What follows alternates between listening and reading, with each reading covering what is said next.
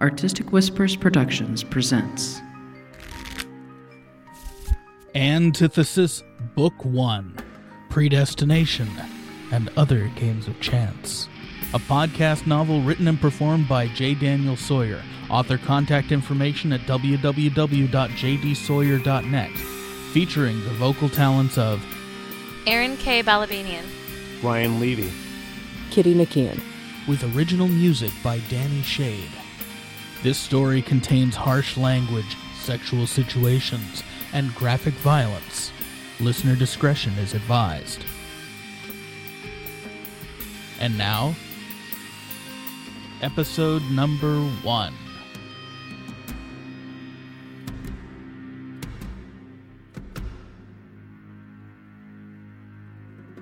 Prologue. January 15th, 2126, from Reuben Briggs, National Security Advisor, to Roberto Johansson, President of the United States of North America.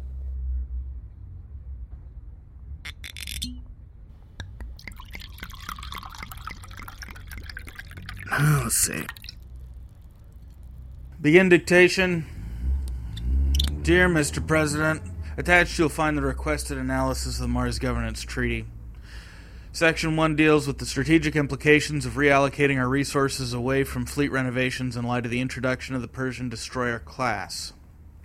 See blueprints and specifications from the DDI in Appendix D. Oh, God.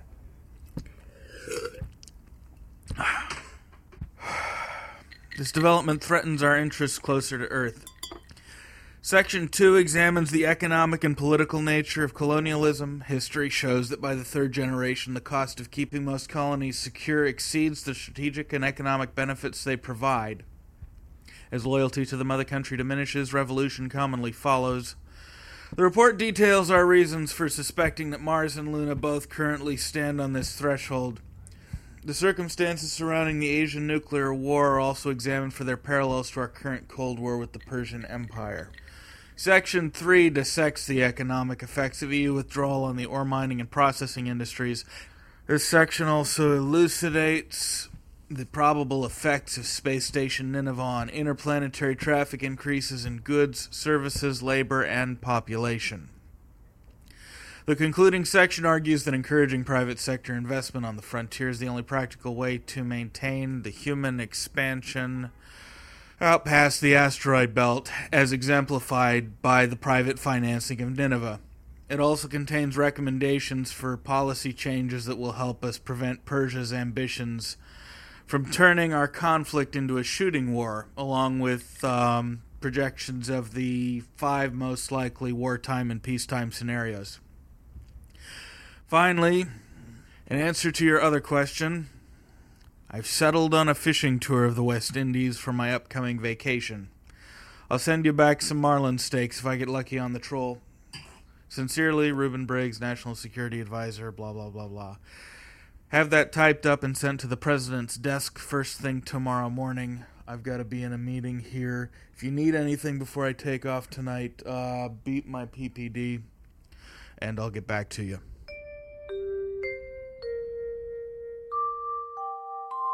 Chapter 1 Predation and Other Acts of Mercy. Whispers ruled the shadows in the dingy bar, as they did everywhere. In this bar, on a station spinning endlessly in the sky, the whispers centered around one man, or more particularly, around his last name, This appropriate name don't exist. was all they could come back to. In the end, his name was all that mattered. He came like a demon to exact a tax, but the vast sums he acquired seemed incidental. The whispers said he didn't play for the cash, but for some dark pleasure gained from crushing his opponents. He carried no weapons so far as anyone knew. He didn't need to. The terror he evoked was so profound that not even the hustlers dared accuse him of being a cheat. Yet he seemed to win nearly every game, and the shadow of doubt hung over every deal. But, like moths to a candle, they could not stay away. Sooner or later, his streak would end. The air of doom he brought with him did its job, weaving a mist of paranoia around him. In truth, he won rather less than it seemed. He always stayed just a little bit ahead, keeping his opponents in the game deliberately, only taking a big pot once in a while, building his victories cumulatively. Nearly a year ago, he had walked into the dive, his presence preceding him like an unspoken threat. A short man, narrow in shoulders and slight in build, dressed all in black, he moved like a cat. A black fedora shrouded his face forever in shadow, save for a long scar that ran down his cheek and the occasional glint of cunning from the hidden eyes and his bristly chin jutting out into the light. Everyone assumed he won more than he did because of the aura. He was a viceless man. He drank iced tea and gnawed on dried ostrich, while his opponents sucked down marijuana and beer. He was never seen with a woman on his arm or a drink on his breath. A consummate professional he was. Nothing to distract him from the game, not even a proper cigar. It just wasn't right. He even managed to cast a chill with his humor.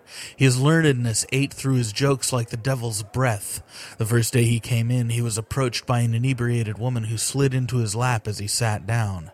He listened politely to her stumbling monologue as she tried to pick him up. Then, looking straight into her eyes, in a voice that would chill frozen blood, he intoned, I am become death, the destroyer of girls. One or two men around the table chuckled at the mutilated quotation, but the girl blanched as if sentence had been passed on her, and then quietly slipped away in search of a less morbid bedmate. As one possible conquest left his lap, he turned his mind to the more important battle and started to deal. Straight poker was his game. He varied the format occasionally, but nothing went wild in his games, nor at his table.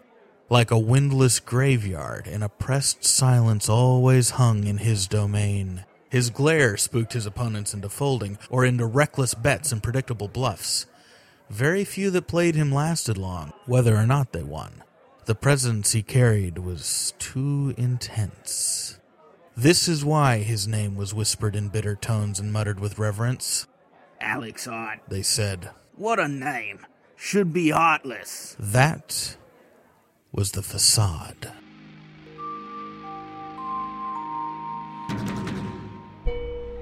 Janitorial to security checkpoint 42. Janitorial to security checkpoint 42. Just beyond the sign lay salvation. It hung there past the customs desk, 15 meters away. In giant, embossed bronze letters lit up like rays from heaven, it announced itself as the last stop on a very, very long road. Space Station Sidon, gateway to the outer colonies. All he had to do was clear customs. One more handoff with the passport, one more long moment of suspense as he hoped furiously that it hadn't been spotted as phony and flagged since the last port. It was the longest 15 meters he'd ever seen. Sidon was a quasi independent state orbiting between the Earth and Luna. Originally built and run by the Persian Alliance, they now had no military presence on the station and only a political claim to it. That ambiguity made it the perfect place for his needs. No one watching the outgoing traffic, no government presence waiting to nab him as a defector to snatch him back. Space Station Sidon. Last stop on the road to freedom. He moved up to the customs counter and presented his bag. His passport listed him as Joss Kyle and his occupation as trader. He always snickered privately when passing through a port. The occupation sounded uncannily similar to his own government's label for him. He handed it over and made a fuss of whether he had to formally declare the antique didgeridoo he bought in Australia. He knew perfectly well that the customs agents wouldn't give a rat's ass what he brought in as long as it wasn't easily convertible to an explosive or a projectile gun. Joss didn't carry much more cash than it would cost him to get off the station after his layover, and he wasn't stupid enough to draw attention to himself by letting them catch him with a weapon. As the customs inspector insisted, for the fifth time and now at the top of her voice, that he didn't need to declare a fucking musical instrument, he used the cover of argument to slip a ceramic grip from his bag into a pocket so that it wouldn't go through the scanner. Then he relented. Her assistant handed his pass card back to him and waved him on, glad to be rid of him. After ten steps, he passed the sign, where, from memory, he turned left and headed towards a bar with the best poker game on the station. He was through.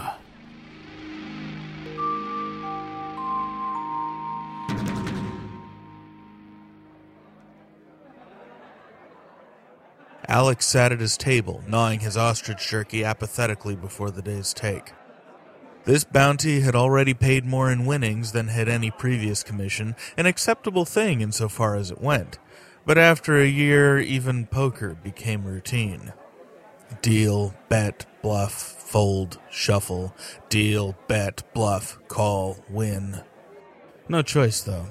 The employer was as unforgiving as a con. Alex had dealt with him before. He was the type who paid lavishly for success and extracted payments for failure in body parts. Uh, but the price is right. The highest bounty offered in the entire system for the most desperate and dangerous quarry on the planet or off it. A defector. And not just any defector, but the highest ranking defector in the history of the North American Union. One with a reputation for ruthlessness and a price on his head that had been attracting attention for years. One Reuben Briggs. Besides, even when poker became routine, it was better than an ordinary stakeout. And it was the perfect place for an ambush. But in the doldrums of the daily grind, one face blurred into the next, each one telling a separate story, all promising and then failing to be the quarry, lining up for their chance to throw their money on the table and watch it slide away into Alex's waiting grasp. There were no two opponents alike, yet all were the same. Stupid, soft, slovenly drunks waiting to be fleeced so they could go home to an empty bed and dream about tomorrow's humdrum grind punctuated by shots of Jack Daniels. Five card stud.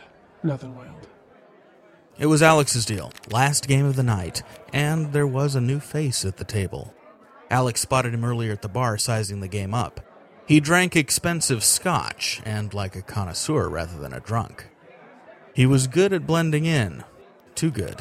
He gave himself away by the care he took not to give himself away. He sat at the remote corner of the bar and watched Alex play in the reflection of a picture frame, taking notes of bluffing patterns and trying to pick up on tells. The man had been watching all day, and he had a traveler's satchel with him, which meant he was either just arriving or just leaving. His clothes were tired, the pleats in his coat beginning to relax after too many hours on a warm body. Just arriving, Alex decided. The lurker took a seat at the table, he did not introduce himself, nor did he remove his hat or coat. He simply sat down opposite Alex and anteed in without a word. If he wasn't a professional, he knew how to fake it. Perhaps, at last, there was someone at the table who would prove a worthy adversary, a new subject for study. Jim, the assistant barkeep, sat down at the last moment and threw a chip in. The first round of cards went down, and the second and the third. Three players folded, one to a terrible hand and two to Alex's piercing gaze. The fourth went down and a three way contest heated up Alex, Jim, and the newcomer. The nameless man surveyed the table under Alex's watch, then glanced up with a defiant grin. With four out of five cards on the table, the bicycles seemed to favor the upstart. He showed the makings of a royal flush, while Jim showed only three of a kind, and Alex nursed a low straight flush. It was the newcomer's bet, and with a flourish, he dropped a C chip onto the table, bringing the pot value to 600 credits. Jim folded, cursing his luck once again, and stood up to return to his bar. Alex let a long moment pass while he studied his opponent. Despite his careful preparation, the man was too cocky and didn't play like a professional. He was too loose, much too relaxed for a man who held the key hole card. Carefully, Alex took a deep draught of his tea and shelled out two fifties, dropping them ceremonially on the pile in the middle of the table. The newcomer nodded and, with a smile, invited the final round of cards. The cards went down. A ten of clubs for the newcomer, a three of hearts for Alex. Alex's hole card completed a straight flush. The newcomer had to hold the queen of spades to win. It was too late, and the game had been too long, but Alex mentally sorted through the cards that he'd seen, and he was nearly certain it had fallen to one of the folded hands. Alex's opponent furtively glanced at his hole card. Very unprofessional. He then looked up expectantly, waiting for Alex to bet. Alex dropped a 10 onto the table. The stranger saw and raised a single credit. This newcomer wanted to see the cards, but Alex could easily give him a run for his money. If what was stacked up in front of him was any indication, Alex could easily outbid him and force him to fold. Yet, baffling the few remaining onlookers, Alex raised the bet only modestly. Back and forth it went. Raise C. Raise C. Alex's plan should have succeeded, would have, had the opponent's unspoken challenge not dared him to keep playing. The stakes went higher. Every time the bet was passed, Alex was tempted to call, and every time he raised. The stranger did not have the vital hole card, but the suspense was like honey on the tongue. Delicious and addictive. Now there was almost a grand in the pot, and the bet passed to the newcomer. The man palmed his hole card, looking long and hard at it, his glance darting between the card and Alex. For a moment he seemed indecisive, then replaced his card face down on the table. He took from his meager stack of chips a twenty and evened the bet, calling the hand. Hours seemed to blow across the table like pot smoke before either moved to show his cards. Then, with a look of triumph, the arrogant prick tossed his card on top of the pile of tokens. The two eyes of a dark queen looked up, signing the public notice of Alex's greatest defeat. The stranger stood to take his leave. He collected his winnings and stuffed them into his pockets and left, leaving nothing of the massive pot but the queen of spades. As he walked out the pub door with his winnings securely in his pocket, Joss Kyle smiled to himself and headed to the docking ring to book passage on the next available flight to Luna.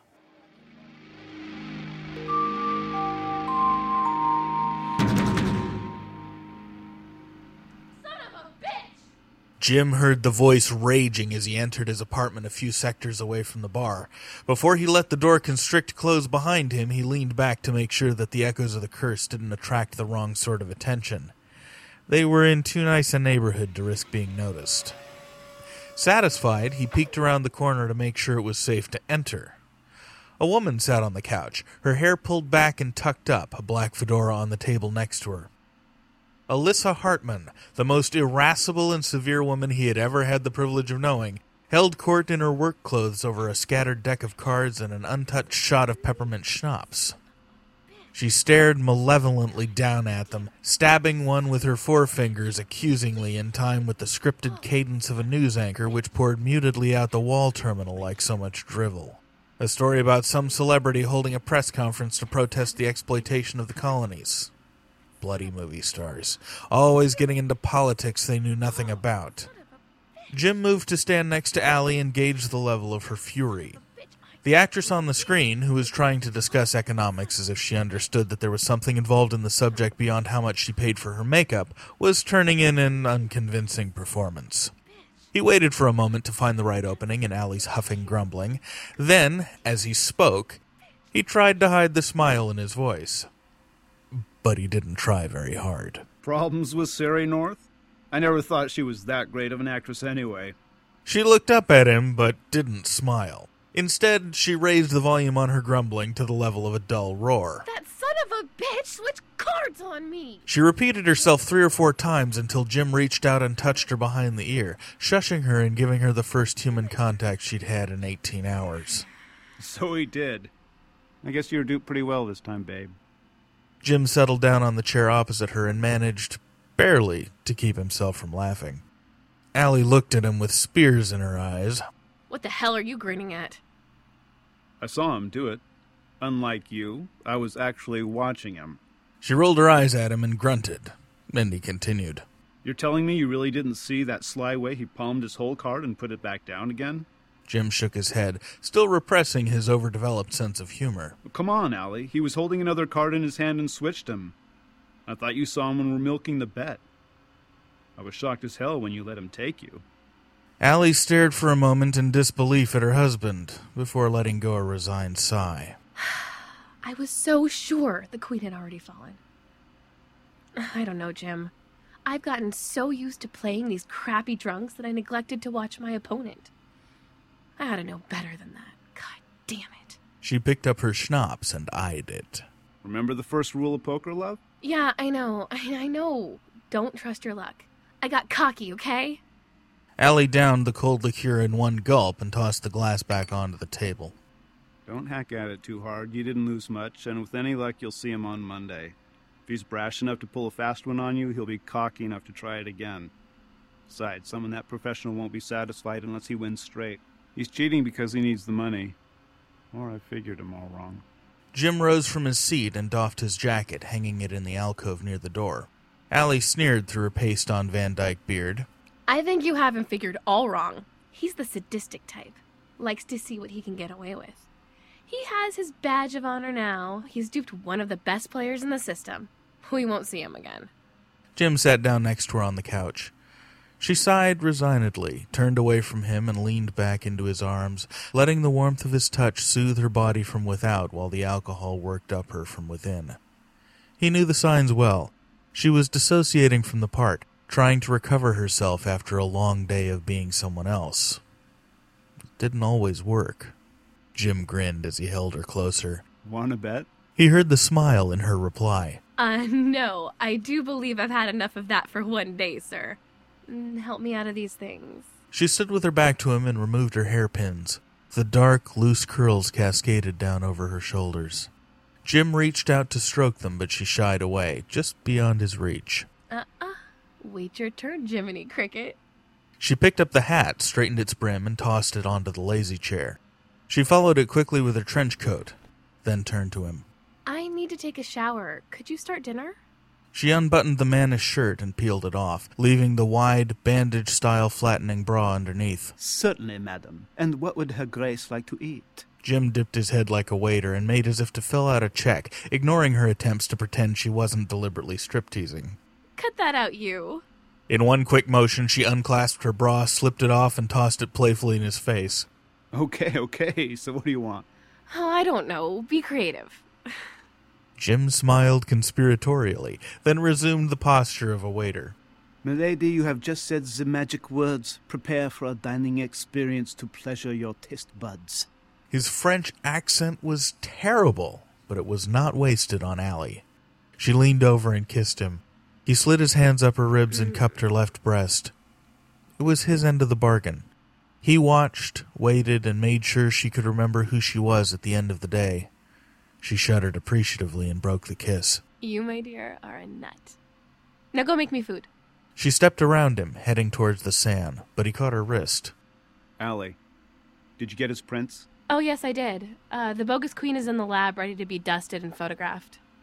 I think I'll be a while at dinner. Would you check the prints after you clean up? I suppose. You think he's our mark? I think he might be.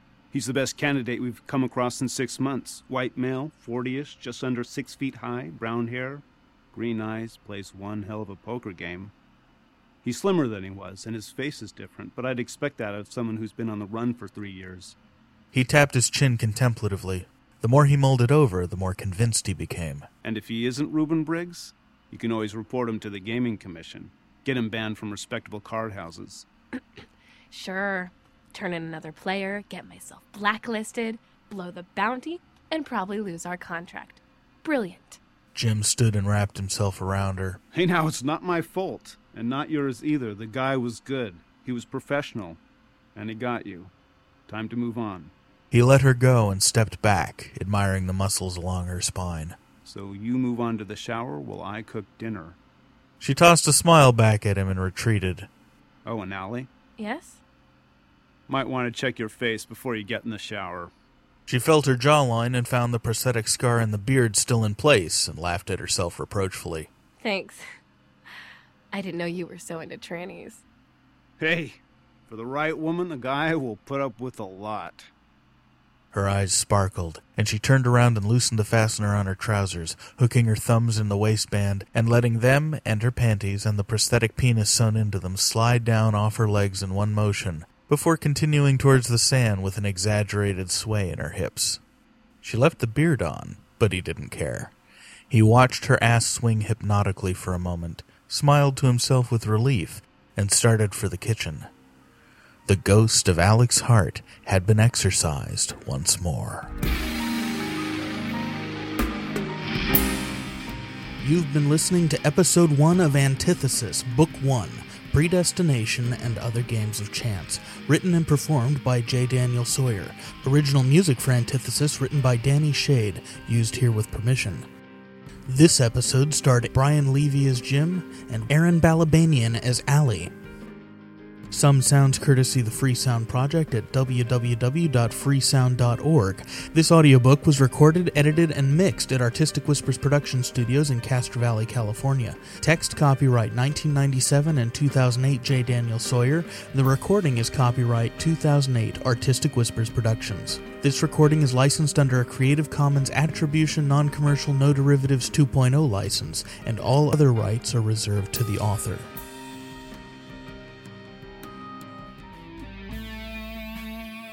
Well, that's episode one of the world's first podcast science fiction spy thriller. I had to dig a little bit for that because the Uber nemesis, Tee Morris, did the first podcast novel. And then, of course, Scott Sigler did the first podcast only novel. And then Seth Harwood did the first podcast crime novel. So I had to look a little bit, dig a bit, and find out what it was about Antithesis that is unique and brand new. And that's it. It's the first podcast science fiction spy thriller, and I hope you enjoy it. You may have figured this out already, but if you're a fan of Scott Sigler or J.C. Hutchins, you should find yourself right at home here. But you're also going to find something different.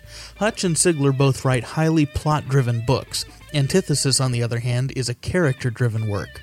These characters you're getting to know here are the pebbles that start an avalanche that will change the entire solar system in their wake. Plots don't make history, people do. And that's the concept I'm playing with. So, what can you expect coming up? Well, you can expect a lot of intrigue, a lot of sex, violence, mystery, and suspense, along with a healthy dose of accurate tradecraft. You can also expect an excellent original score from my Apologia cohort, Danny Shade. I'll have contact info for him in future episodes once he gets up a website for his music. Until then, you can catch him on the Reason Driven podcast at reasondriven.blogspot.com or sitting at the round table with the rest of us on Apologia at apologia-podcast.blogspot.com. Of course, like any long novel, Antithesis takes a while to get going, so I'm going to steal Sigler's motto on this one. Give me four episodes, and I'll have you hooked. Predestination and Other Games of Chance is volume one in a five volume novel. Like Hutchins' Seventh Son series, Antithesis is a single long story broken up into chunks. Although, unlike Seventh Son, it is possible to pick up this story at volume breaks if you insist on not listening in order, or if you just want to listen to one of the books. So I hope you'll join me for the rest of Predestination. It's gonna be a hell of a ride. You can email feedback to me at dan at jdsawyer.net, and you can leave feedback on the blog at www.jdsawyer.net. There'll be an antithesis specific page up soon, but there isn't yet. Or you can call the Destiny line at 206 350 2340. Questions, attaboys, criticisms, and death threats are all welcome. You may also want to stay tuned for the promos after I'm done talking here. There's a lot of cool shit going on.